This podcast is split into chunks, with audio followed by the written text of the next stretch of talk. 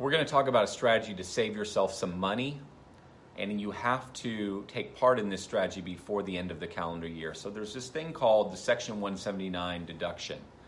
And what the idea is is that you can elect to deduct or fully expense in a calendar year a piece of equipment or a truck or something that qualifies for this deduction. So, as an example, maybe there's a truck or a piece of equipment that normally you would depreciate it on your taxes, meaning that, let's say it has a seven year depreciation schedule. So, you bought a truck, it's got a seven year depreciation schedule. That means you can depreciate a portion of that truck every year across a seven year schedule or seven year time period. Whereas if you elect to participate in the Section 179 deduction for that truck, you can now expense it as an expense versus depreciation all in one calendar year. And so, what many companies will do is they might finance a truck for $30,000 and they're going to make payments on that truck of some amount each month. Let's just make up a number and say it's $600. So, they're going to make payments each month for $600 but in the calendar year, they fully deducted the $30,000 off their taxes. So if they had $30,000 in profit left over at the end of the year, they bought a truck for $30,000, they fully deduct it using the 179 sec, uh, section 179 deduction. They have fully, completely offset their $30,000 profit for the year with the $30,000 truck expense, and now they'll show a $0 profit for the year, and they'll pay $0 in taxes on profits. Now, they'll still pay their payroll taxes on themselves just like they normally have.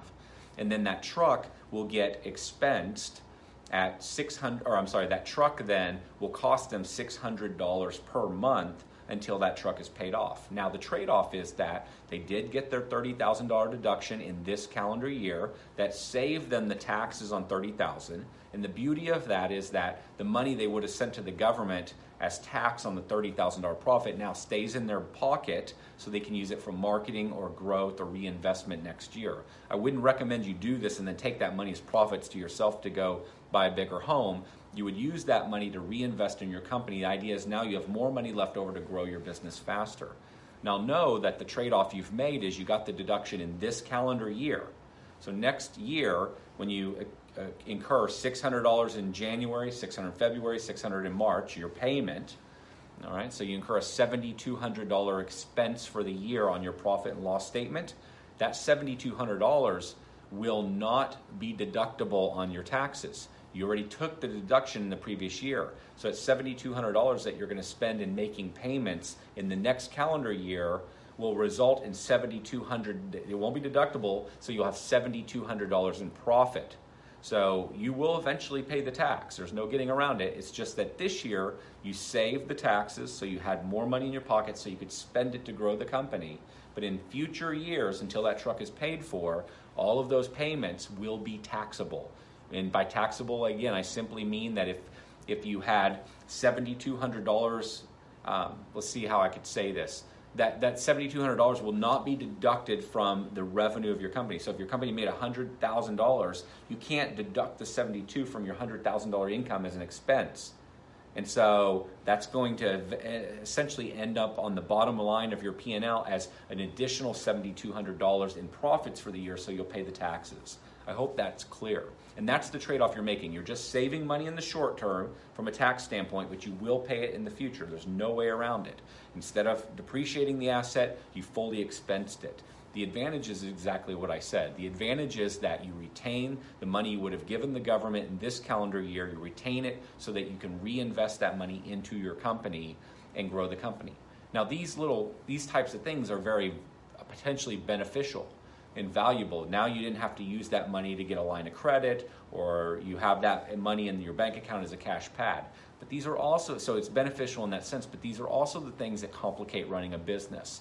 Where at the end of the year, you look at the bottom of your state, your P&L, and it says you made $50,000, and you look at your bank and say, where's the $50,000? Well, you're not going to see $50,000 in your bank account because you're playing a tax game and so there are things, money that left your bank account that were expenses, but you don't get to deduct them. They, are not expenses that come off of your revenue. And as a result, your profits look higher than they really were. You didn't really get 50 grand in your bank account because, again, remember that $7,500 that left your bank account but it shows up on the bottom of your P&L as profit because you got the expenses in a private prior year. And this is where it starts to get complicated, where individuals misunderstand the cash flow of their business, they misunderstand the real profits of the business or how, how that works, and it all starts to get confusing. And, and so there's a game, there's a trade off. You're no longer running the business in a simple way. And as a result, it can create confusion, and you need generally to either understand your accounting, your finance, or you need your a good accountant that can explain this to you, and you need to understand where you're at on a monthly basis from cash flow, or you could get yourself into some trouble.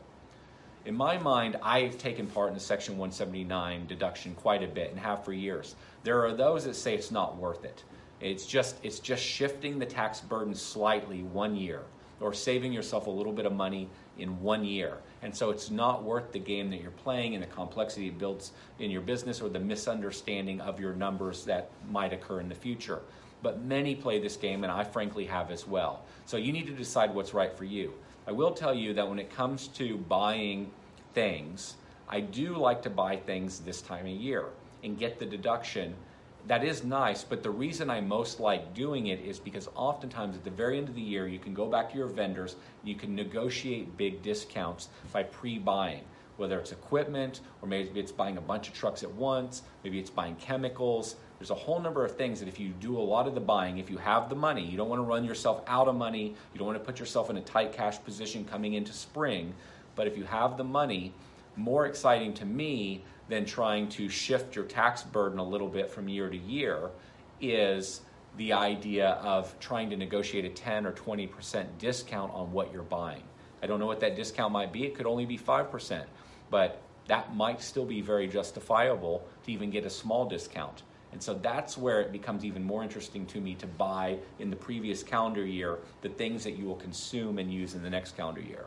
So you might take a look, uh, ask your accountant about the Section 179 if that sounds advantageous to you. Even if you're paying off the, the vehicle in, in cash, everything I just said applies, but the game, the arbitrage, is in financing the equipment or the truck, fully depreciating it now and then paying for it over time later. That's the arbitrage that companies are playing. You have to decide for yourself if it's worth it. Thanks a lot. See you later.